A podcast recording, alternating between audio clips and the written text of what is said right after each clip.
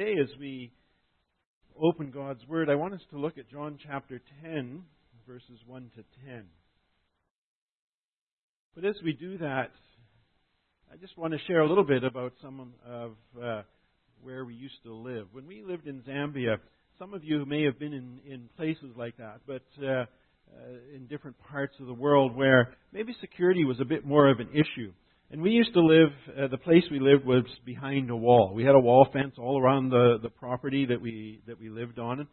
And uh, that was really, the, the point of all of that, of course, was to keep the, uh, uh, keep the bad guys out. Uh, you face certain threats at times, uh, not really of personal security so much, but certainly of, uh, uh, of, of robbery, thieves and robbers coming in.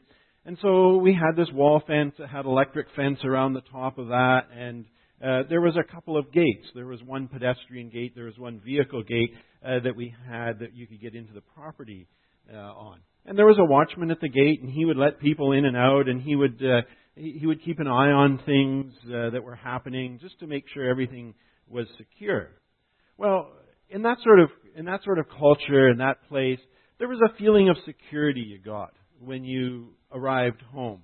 When you got through the gate, through the wall, in behind that uh, fenced area, there was a certain sense of security that we had, a certain sense of, of peace would come on. Part of you, part of it was because you were at home. So you, you know, we always uh, feel peaceful at home. That should be a place uh, of rest and relaxation. That's what home should be for us. And so you got home. And so you felt that security. You were in some place, not, never fully safe, because we, we never are, but at least at some level, uh, we felt safe and secure. Now, of course, bad guys could still come over the wall, and they did occasionally. Uh, they would come through the wall, never at our place, but at other places they would actually come through the wall. Uh, but, uh, but you did feel a certain sense of security there. Uh, in the back of your mind, you know, though, that our, secure, our only real security is in God. Uh, it's not in the wall that surrounds us, in the physical wall that surrounds us, but we trust God to keep us safe and secure, to protect us and watch over us. But there was a certain security that we felt behind that wall. Jesus uses that image of a wall, a gate, a gatekeeper, sheep shepherds, thieves, and robbers. These are all things that we easily relate to, that we can understand. And Jesus uses that image here in John chapter 10 to help teach a lesson. So let's take a look at what Jesus has to say. Verse 1 Very truly I tell you, Pharisees, anyone who does not enter the sheep pen by the gate, but climbs in by some other way, is a thief and a robber. The one who enters by the gate is the shepherd of the sheep. The gatekeeper opens the gate for him, and the sheep listen to his voice. He calls his own sheep by name and leads them out. When he has brought out all his own, he goes on ahead of them, and his sheep follow him because they know his voice. But they will never follow a stranger. In fact, they will run away from him because they do not recognize a stranger's voice. Jesus used this figure of speech, but the Pharisees did not understand what he was telling them. Therefore, Jesus said again, Very truly, I tell you, I am the gate for the sheep. All who have come before me are thieves and robbers, but the sheep have not listened to them.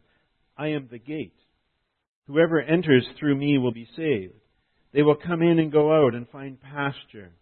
The thief comes only to steal and kill and destroy. I have come that they may have life and have it to the full. So Jesus is giving the image of a, of a sheep pen, shepherds and sheep. And maybe as, you're, as, as I was reading that, maybe some things were coming into your mind, some ideas of a sheep pen and, and shepherds. Maybe if you're into Minecraft, maybe an, an image like this came in. This is a, a Minecraft version of a sheep and a, a, a, a sheep pen. Uh, maybe something more like this uh, came to mind. This is uh, this is a, also a sheep pen made of stone. Um, what's happening here. Okay? Okay. And more likely it was more like something like this in Jesus' day. Uh, with a shepherd, a very a rudimentary sort of sheep pen, but something to keep the animals uh, safe, in control, somewhere you could watch over them. So perhaps this is more of the kind of thing that uh, that Jesus was uh, was thinking about. So Jesus tells us lots of interesting things in this passage. There's lots of things that we could look at here, but there's just a couple that I want us to kind of focus on this morning. Uh, Jesus tells us in verses 7 and 9 that he is the gate. And this is one of a series of passages in the Gospel of John that we, are, that we call the I am passages, where Jesus says, I am. I am the way, the truth, and the life. I am the good shepherd. I am, uh, I am the gate, here he says. And, he, and, and one of them is he simply says, I am. And so there's a, there's a series of passages when you read the Gospel of John where he says, I am. He's telling us something about himself. He's, he's identifying himself and helping us to understand who Jesus is, who he is. He wants people to know. He's not trying to, to hide. He's not trying to, to keep himself a secret but he wants people to understand who he is. And so he says, I am. And so he starts out uh, first here. Uh, he says, I am. So as we think about this idea of sheep and shepherd and a sheep pen, we keep in mind that Jesus is the gate in that mental picture of what's happening. Jesus is the gate. Of course, he's using some kind of literary device here, uh, perhaps an allegory, uh, just to help us understand something. He's not really a gate, but, but he is in a way. And so when we look at this, we see Jesus coming uh, as the gate. Uh, just in the next verse, Jesus, uh, in verse 11, which we aren't going to look at today, but uh, Jesus goes on and he says, I am the good shepherd. So he actually, in using this image, Jesus puts himself in this image of a sheep, shepherds, gates, gateskeeper, all this sort of thing, actually in two places in this image. The gate and the Good Shepherd. So Jesus uh, is in this uh, picture twice himself. So he is trying to teach us something about who he is and what he means to us. So the first, uh, the first point here, the first thing that we're looking at here, is that he is the gate. Why is he telling this story? Why is Jesus giving us this image of the sheep and the shepherd, the sheep pen and the gate and the gatekeeper, the thieves and the robbers? Why is he telling us this? He's making a point to his disciples, to the Pharisees that are there listening as well. He's trying to tell them something, get them to understand something about himself. So he starts out with a very common, familiar image.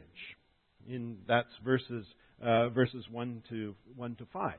He paints that picture of that sheep and the shepherd and sitting in a in their pen and things are are fairly calm, except there might, there might be these thieves and robbers. But it says in verse 6, Jesus used this figure of speech, but the Pharisees did not understand what he was telling them. They didn't get it. They were puzzled. They knew enough, they were wise enough, that they knew when he was telling them this story that he wasn't just telling them about sheep and shepherds and sheep pens and thieves and robbers. He knew there was something else going on here. They knew, they knew, the Pharisees knew there was something else happening here in this story. It wasn't just as straightforward as something, a story about sheep and a shepherd. And so they don't, they don't get it. So they're trying to figure out what is he actually talking about? Because they knew he wasn't just talking about sheep and a shepherd. He, uh, because he even places himself in this story. He, uh, what is it that he's trying to get at here? Maybe they couldn't try to understand who all the figures in the story were because Jesus, up in, in the, up until verse five, he hasn't said that who he is. He's just told them a story about sheep and shepherds. And so they're trying to think, what, what does this mean? What does this mean? What's he trying to, to get at? Jesus is talking about an ordinary thing, but what's his point? Maybe one of the things running through their mind that was causing them some kind of confusion were passages when what we would call the Old Testament, but for them the Scriptures, and these are Pharisees. They would have known the Scriptures very well. So as soon as Jesus starts talking about sheep and shepherd, Their minds might have been going to places where God Himself talks about being the shepherd of Israel. All this talk of sheep and shepherds, they're thinking, is he talking about God? What kind of passage, what kind of passages is Jesus referring to here? What is he, what is he trying to get at? And so they would have, they would have been thinking about God in times like this, and, and as Jesus talked about uh, these passages.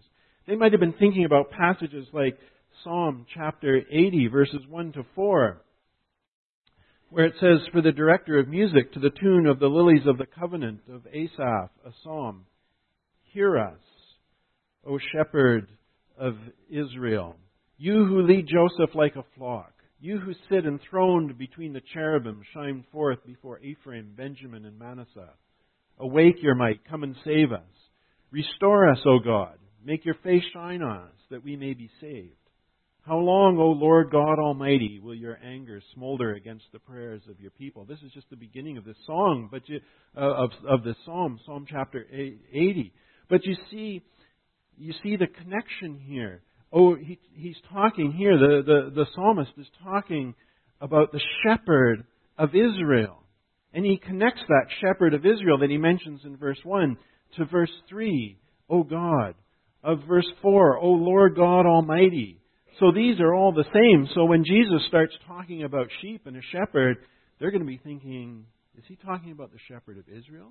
Is he talking about God, uh, uh, the Lord of hosts, the Lord God Almighty? Is that who he's talking about in this in this passage?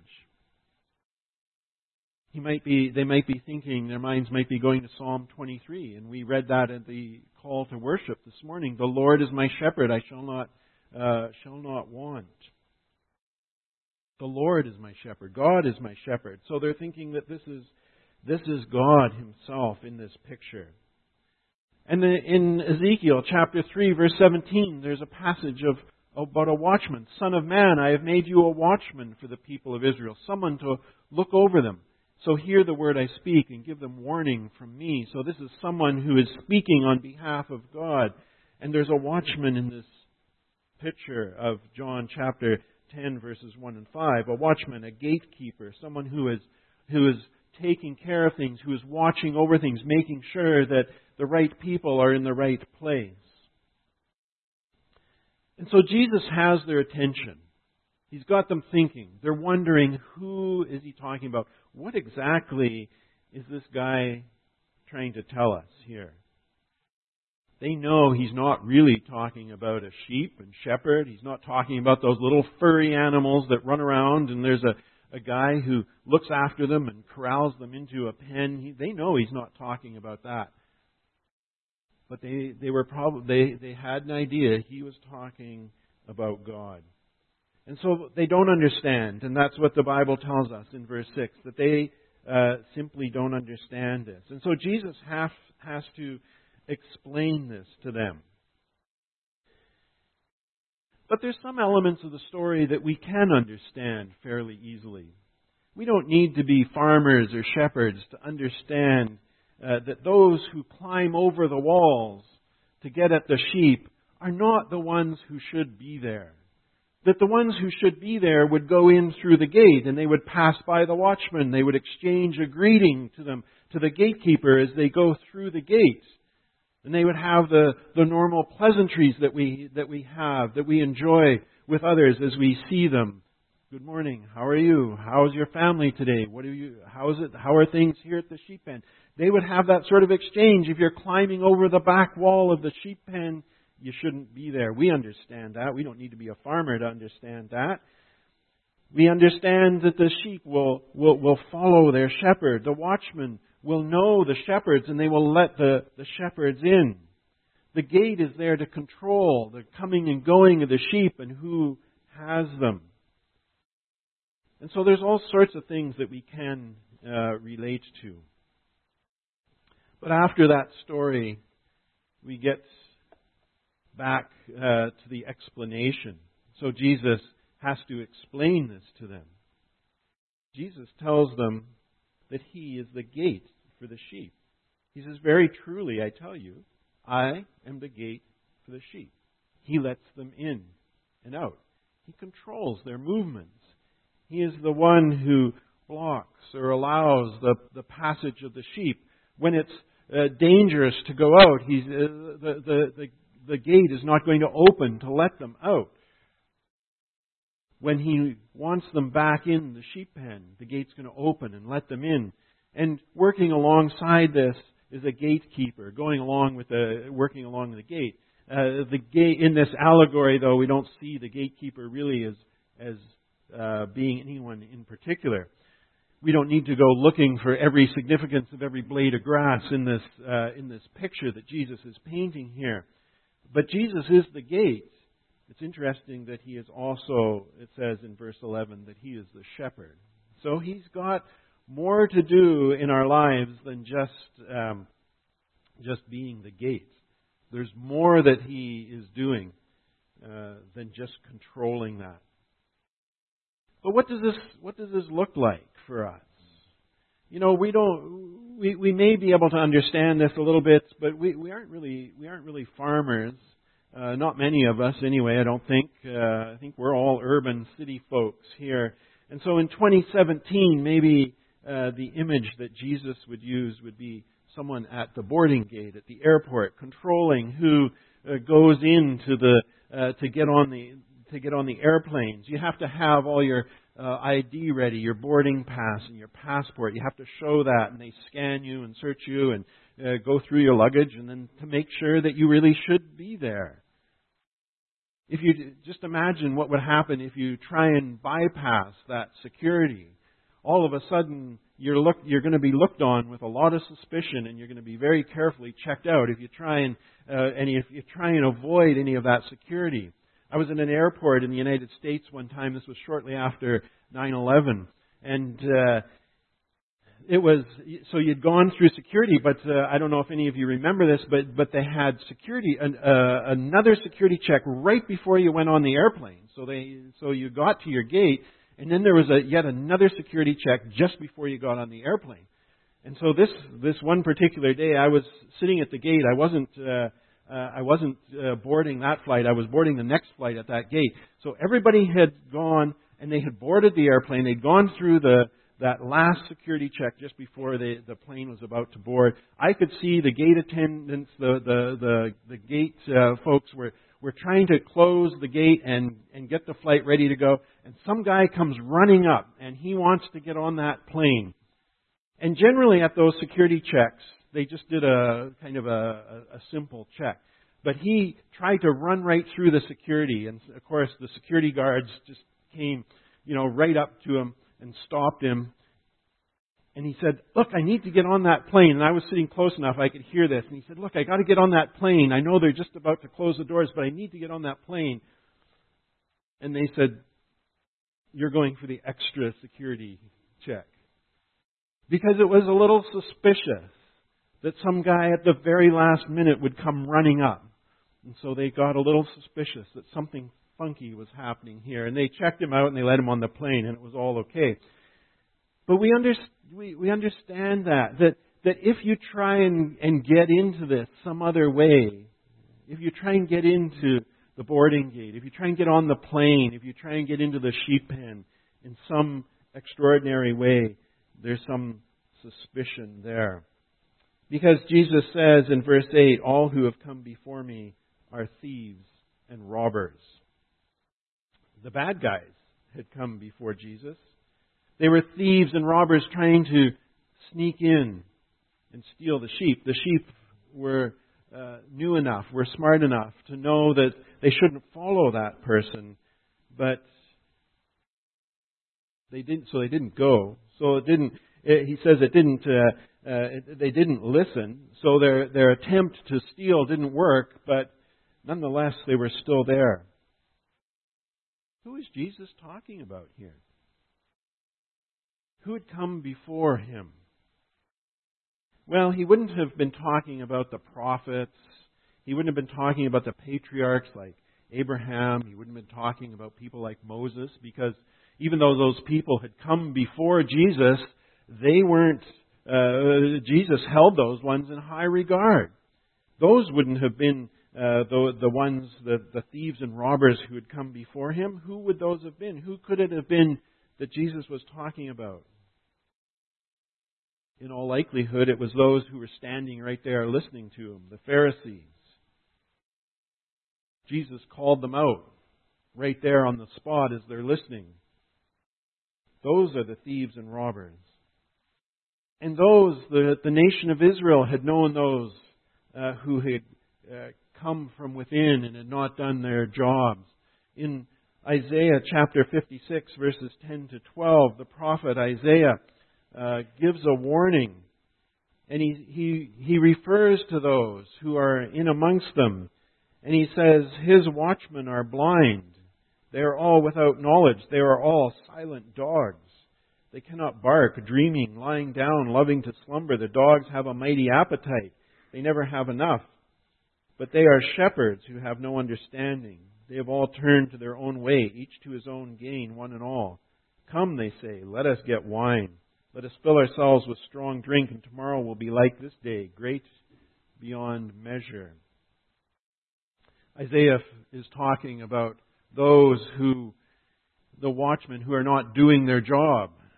So the nation of Israel had known in the past about people who had come and who were supposed to be doing something and they weren't, and who were, in fact, uh, bringing, making the situation worse.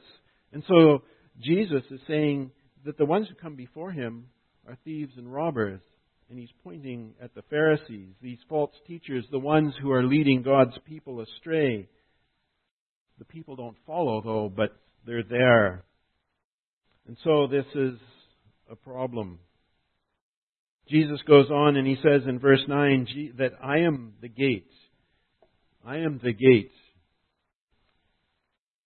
I am the gate. Whoever enters through me will be saved. They will come in and go out and find pasture. Jesus is the gate. Jesus is the way that leads to salvation.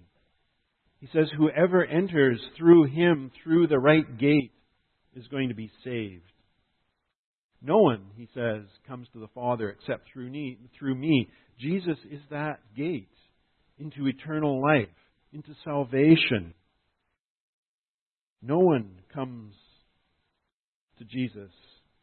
Uh, no one comes to the Father except through Jesus. What does it mean to be saved? He gives us a bit of insight into that. In verse 10, he says, The thief comes only to steal and kill and destroy. I have come that they may have life and have it to the full. Jesus comes, He gives us that salvation, He gives us that eternal life, gives us that full life. Not a life that ends uh, at our death, but a life that goes on after our physical death, a life with God, keeping us safe and watching over us. This is eternal life that Jesus is talking about. Why do we need being saved from that? What are we being saved from? We're saved from the penalty of our sin that brings death. And Jesus says, Come to me, all you who are weary and heavy laden. I will give you rest. I will provide that safety for you, that security for you. I will give you that eternal life. I will take the penalty for your sin if you come to me. And that's what He is providing for us. And He looks after us. He gives us freedom and He lets us go and find that food and water. Jesus provides that security for us. We're saved from the penalty of our sin. That's what we're saved from. And then Jesus goes on and he contrasts the motives and the actions of some against him. The thieves and come to steal, kill, and destroy. He comes to give us life. The thief is bent on destruction, on destroying, on tearing things down. Presumably, he's doing this for his own gain. Jesus is coming to benefit us. He is the gate to give us that life. It doesn't help him at all, but it helps us. It's all for our benefit. Whereas the thief comes for his benefit, not for us. So as we come to this passage, as we look at this and we understand what Jesus is saying, there's, there's two questions that come to my mind here. There's lots of things we could explore, but there's two main questions that come to my mind as I read this passage.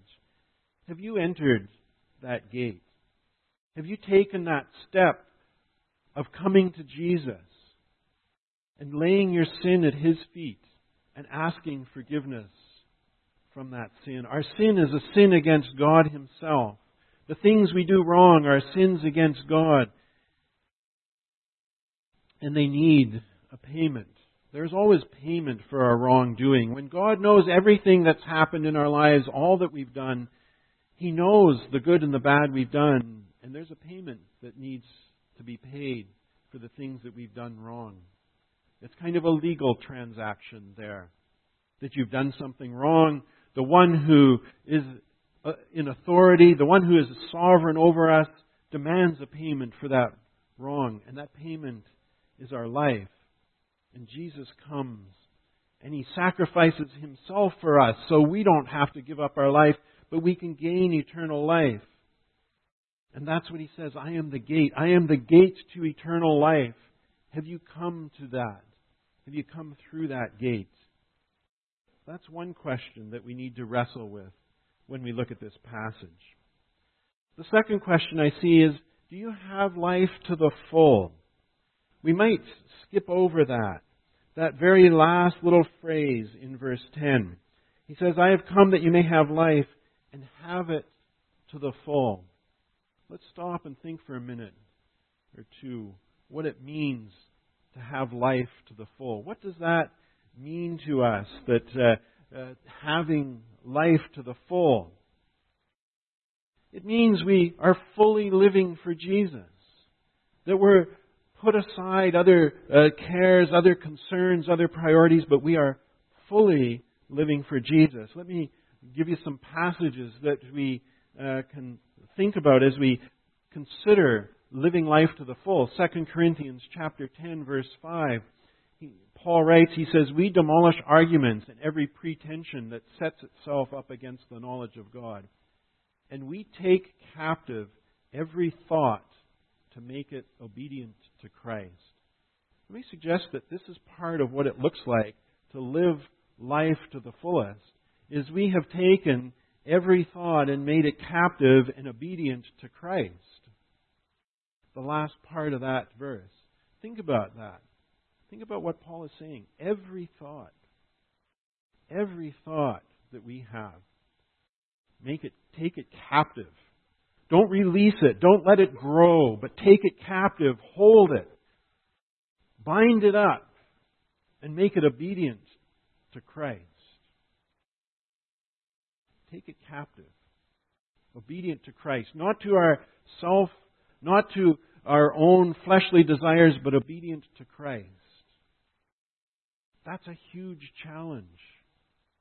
How do we all every thought that passes through our mind take it captive and make it obedient. Make it go along with what Christ wants us to do with our lives.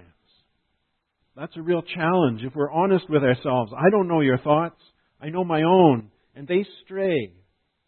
My thoughts stray. They're not always pure and holy. Sometimes even your words don't come out right.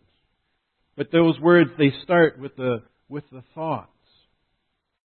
I remember one time, it was years ago, after our, our truck had been stolen, and one of my kids asked me, What do you think happened to those guys who stole our truck? And I said, I hope they got in a horrible accident and died a long, painful death. Even before it came out. And I realized that is not taking a thought captive to, and obedient to Christ. It should be a spirit of forgiveness.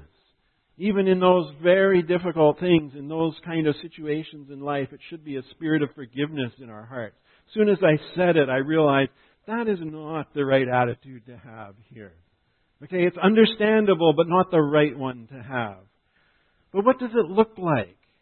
When we live life to the full, we have taken every thought obedient, captive and obedient, made it obedient to Christ. That's one thing it might look like. Another thing it might look like is in Galatians chapter 5 verse 22 and 23. And maybe it's not just one of these, maybe it's all of these.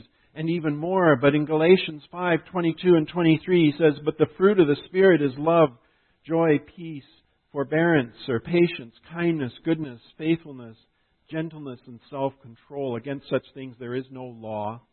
So Paul again is writing this is uh, uh, about what it looks like to be a follower of Christ, to have that fruit of the Spirit. Do we have these things in our life? Maybe we don't have them all fully. And probably if we did a survey, some of us would be, you know, good in this one. We'd have lots of joy, but maybe we're not very patient. And we'd all have a, a range of things. We'd be good in some things, weaker in others. But what's the general trend in life? Is it growing in all of these things? Are we doing better day by day in each one of these things? When we fall a little bit short in one of them, when we run out of patience, do we recognize that and say, I need to work on that? Are we growing in these things? That's what it would look like to, to have life to the full, is we are growing in these things, these fruit of the Spirit. That might be uh, something for us. Another one that I can suggest here this morning is in Colossians chapter 3, verses 23 to 24. And he says, Whatever you do, this is Paul again, he says, Whatever you do, work at it with all your heart, as working for the Lord, not for human masters. Since you know that you will receive an inheritance from the Lord as a reward. It is the Lord Christ you are serving. Whatever you do, work at it with all your heart. Whatever you do, work at it with all your heart. Does that look like living life to the full? Living life to its fullest? Is whatever we do working at it with all of our heart as though we are serving God? Whatever we might do. That's a challenge. Because often our life looks something like this. And we tend to, we tend to do this. We tend to compartmentalize our lives. We have our family life over here, our spiritual life, our social life, our work life, whatever aspects of your life, and you can put in whatever aspects of your life you want there. And you, and you keep them compartmentalized. You, you don't like to socialize with the people at work. You, uh, you've got your family, but they're not really your social support network. You, maybe you've got a few minutes on Sunday mornings that you come and you take care of your spiritual life, and then you put it off in the shelf, or you you put the cap on that bottle until next week. Is that what life, living life to the fullest looks like? Is that what a Colossians chapter 3 verse 23 life looks like?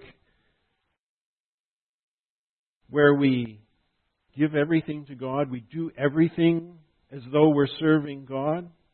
Maybe what our life, our Colossians chapter 3 verse 23 life should look like is our spiritual life.